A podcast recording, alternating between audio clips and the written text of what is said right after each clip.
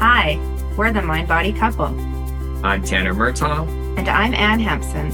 and this podcast is dedicated to helping you unlearn neuroplastic pain and mind body concerns.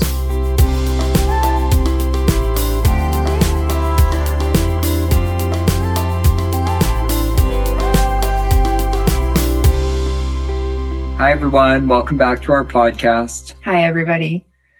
So, today we have a big topic. Yeah, and I think one that's pretty important.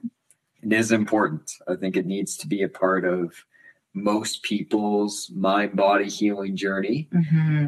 And our topic for today is four ways we resist our emotions that can trigger chronic pain and symptoms. Yeah, and I when we talk about it being a big topic, I think it's big because we really need to look at the fact that resisting emotions can impact us negatively at times. Yes. Yeah.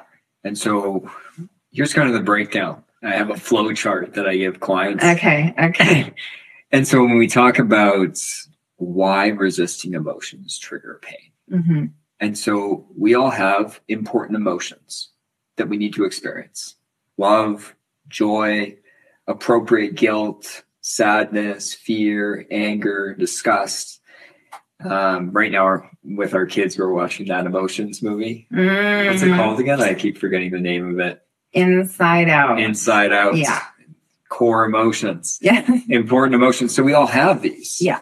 No matter who you are, you're going to have the whole spectrum of emotions. yes. But then we resist them.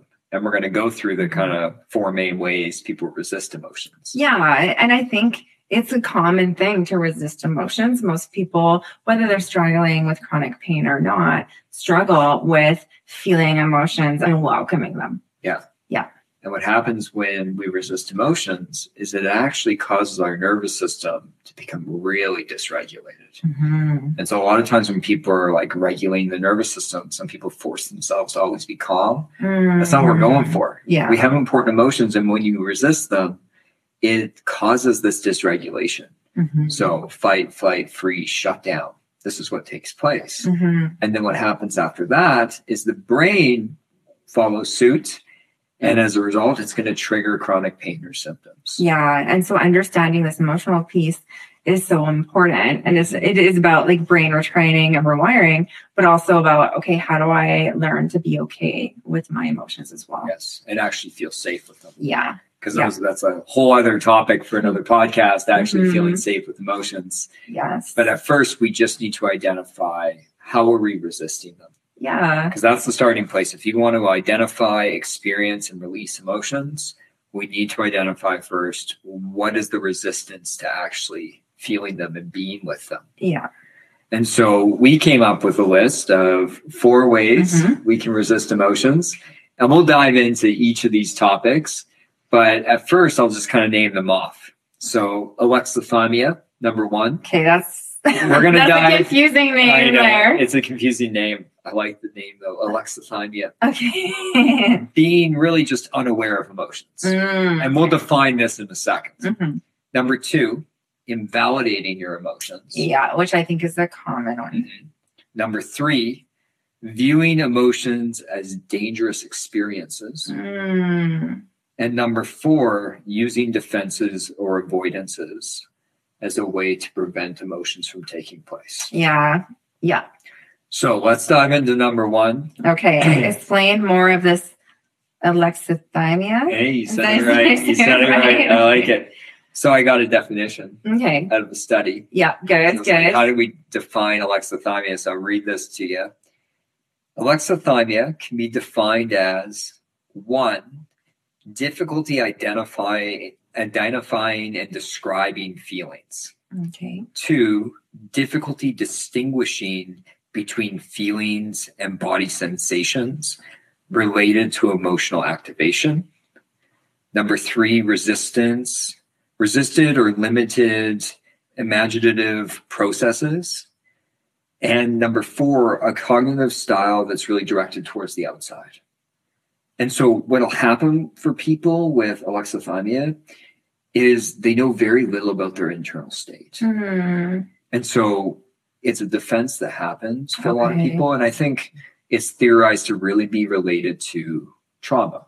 Okay. It's theorized to be related to childhood adversity. So it's a protective mechanism. Yeah, that's that's the theory around it. Are we thinking it's more than just being unsure of what we're feeling? It's kind of deeper than that. It's to the point where people can't even identify how they're feeling emotions in their body because emotions are always physical sensations. Yeah. They are, they're not thoughts. Right. But what will happen for people with alexithymia that I'll see is all of a sudden they'll be having pain or symptoms, Mm, and there was no awareness that emotions were happening. Okay.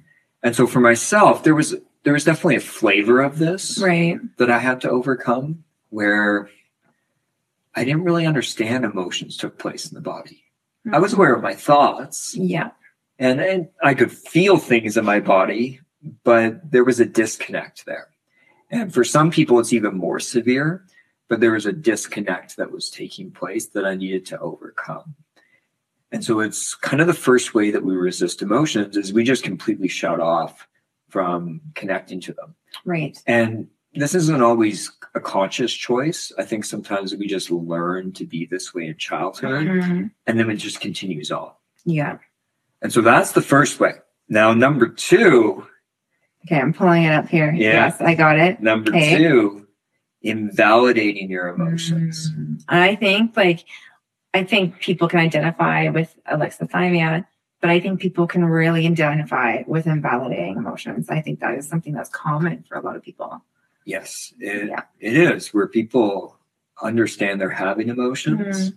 They're a little judgy about them. We're judgmental. We criticize ourselves. Mm-hmm. Mhm. And what takes place is people invalidate them. Yes, and a big way people do this is, oh, I shouldn't be feeling this way. Um, this I'm fine. Just push on. Th- that kind of language. And it makes sense that this results in resistance. Because if you invalidate your emotions and you tell yourself, it doesn't make sense that I feel this way right now, I shouldn't feel this way, then you're going to try and push that emotion down Mhm. because you don't think it makes sense for the situation that you're dealing with. And sometimes we can look at a situation logically and see, okay, that this seems strange that this emotion is there. Like I, I- I don't think that's necessarily bad taking a look at the situation, but Mhm. they're still acknowledging and experiencing that emotion at the same time. Yeah. And I think some people are short sighted with this, where I'll give an example. If I have a Mhm. stressful week Yes.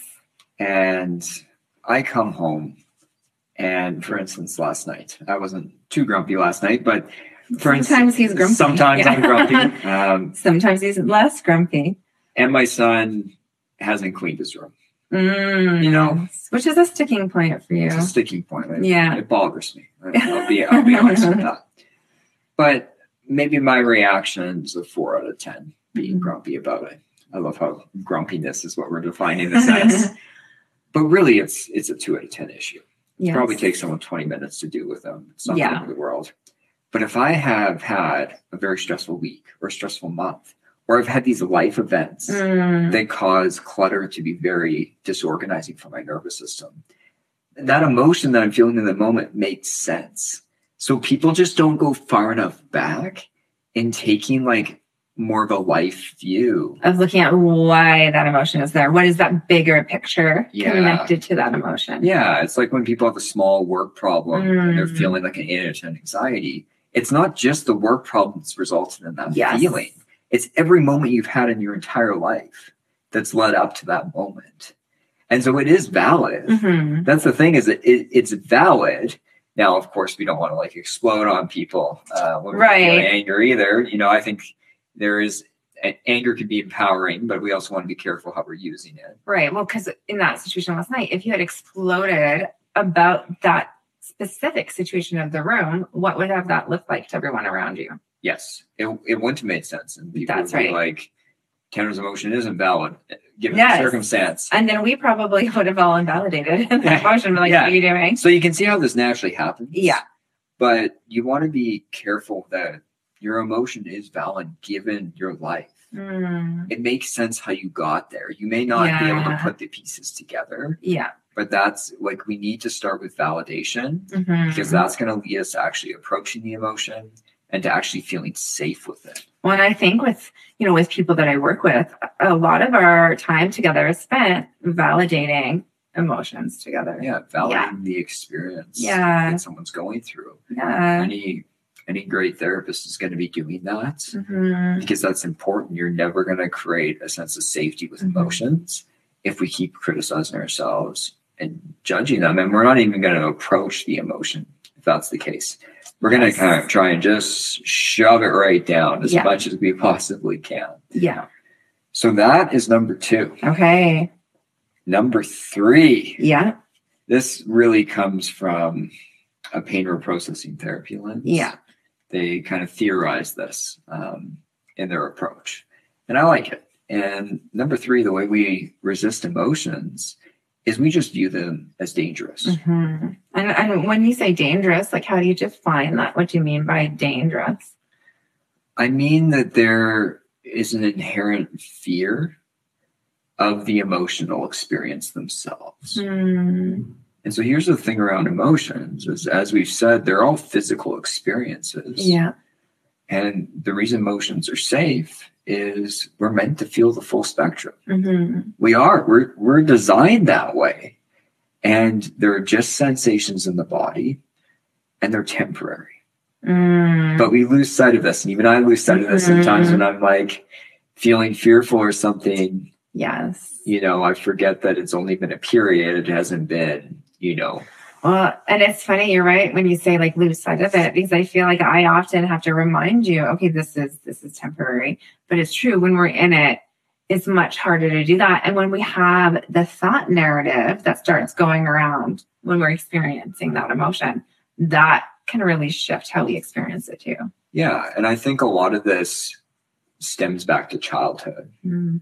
on how emotions were modeled, Yes. how how your caregivers or peers treated you when you felt emotions, hmm because that's going to determine if you view emotions as a safe experience or as something that's dangerous.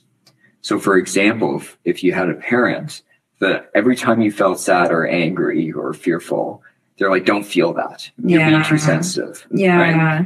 um, like and was critical of you, or emotions were never modeled in your home, Right. or emotions were modeled, but they weren't modeled in a way that actually showed someone moving through them in a safe way. Right.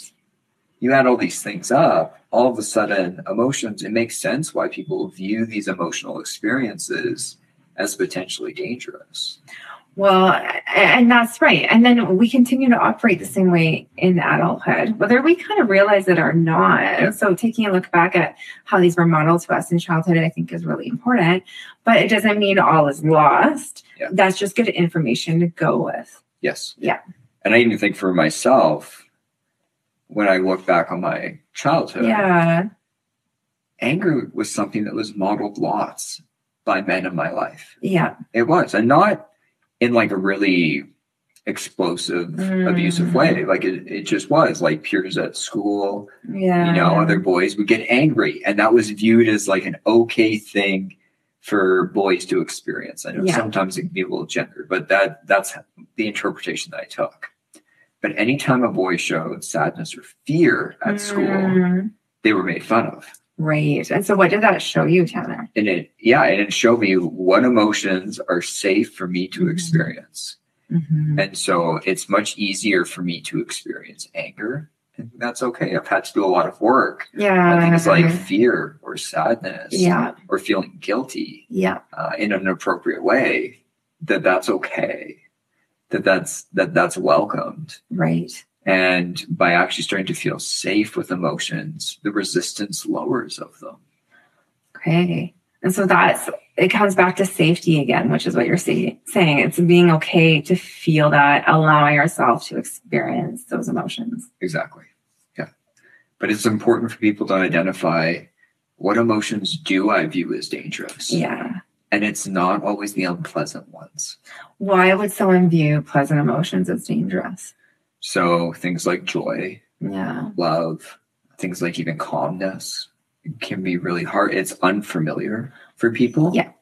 Um, I think sometimes it roots back to trauma.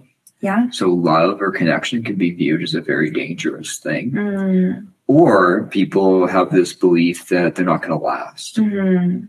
that they're just going to go away.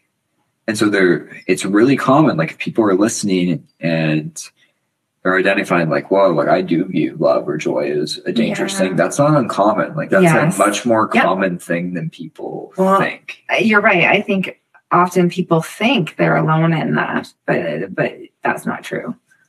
It's Yeah. not true. So now moving on to number four. Okay.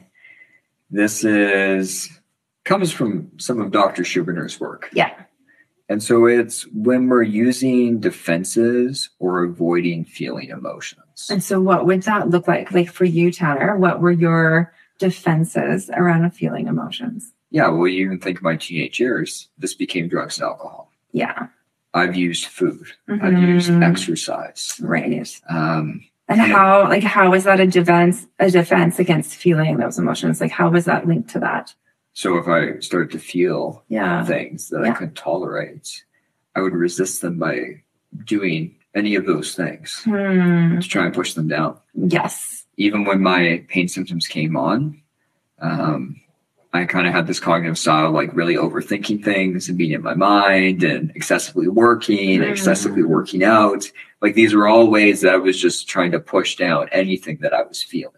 Yeah. And it's funny because I talk with people a lot about like distraction or doing, and that's not necessarily bad, but we don't want to do it if we're avoiding.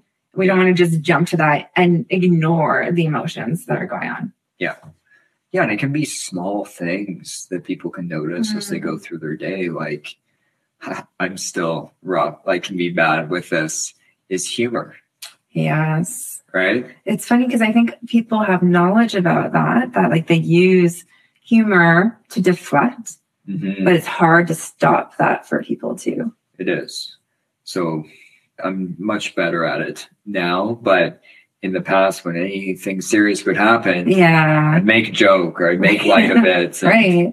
It didn't always go off that well. But that was me trying to deal with my feelings of discomfort. Mm, about engaging in some type of emotional conversation. Yeah. But we can do this in our mind as well. So how what would that look like? So, like more mental defenses, this could be things like trying to think about something else. Okay, so Even- literally distract in our own head. Even, yeah, distract. I think Mhm. this is what excessively working did for me Mhm. is I was always thinking about something else. Right. Yeah. But we get this, I think it even happens for people with their pain or symptoms, where they're hyper focused and Mhm. obsessing about that instead of feeling maybe the root cause underneath, which is all the emotion that's taking place. Yes. Yeah, for sure it is. And once people start tapping to that emotion, sometimes things shift for them.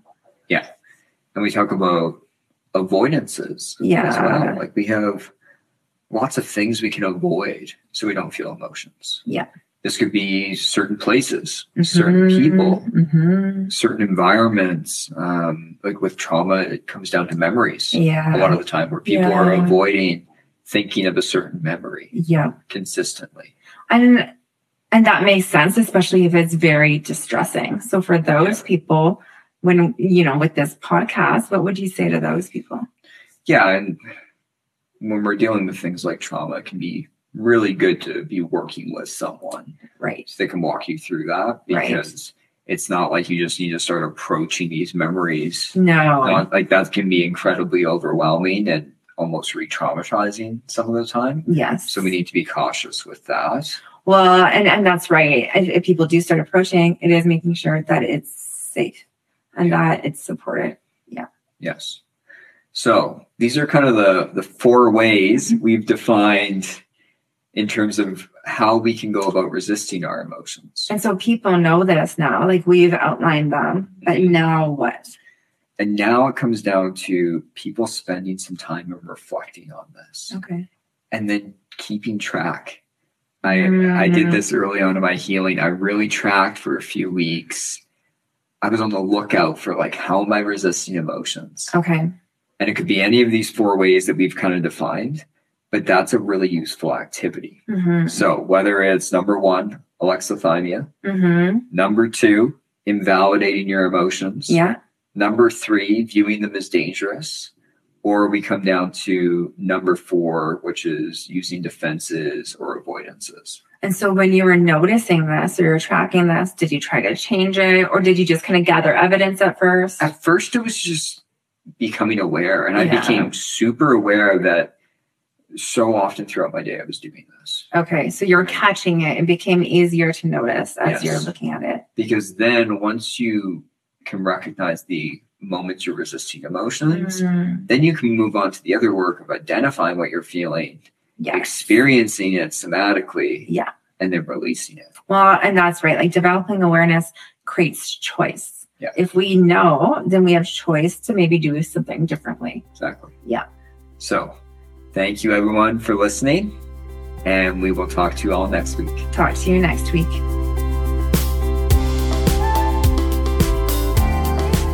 Thanks for listening. If you want to book in a session with one of our therapists, you can go to our website at painpsychotherapy.ca. You can also follow us on Instagram at Pain Psychotherapy, where me and Anne are posting content daily and are there to respond to your comments. Also, check out our YouTube channel, which is named Tanner Murtaugh MSW RSW.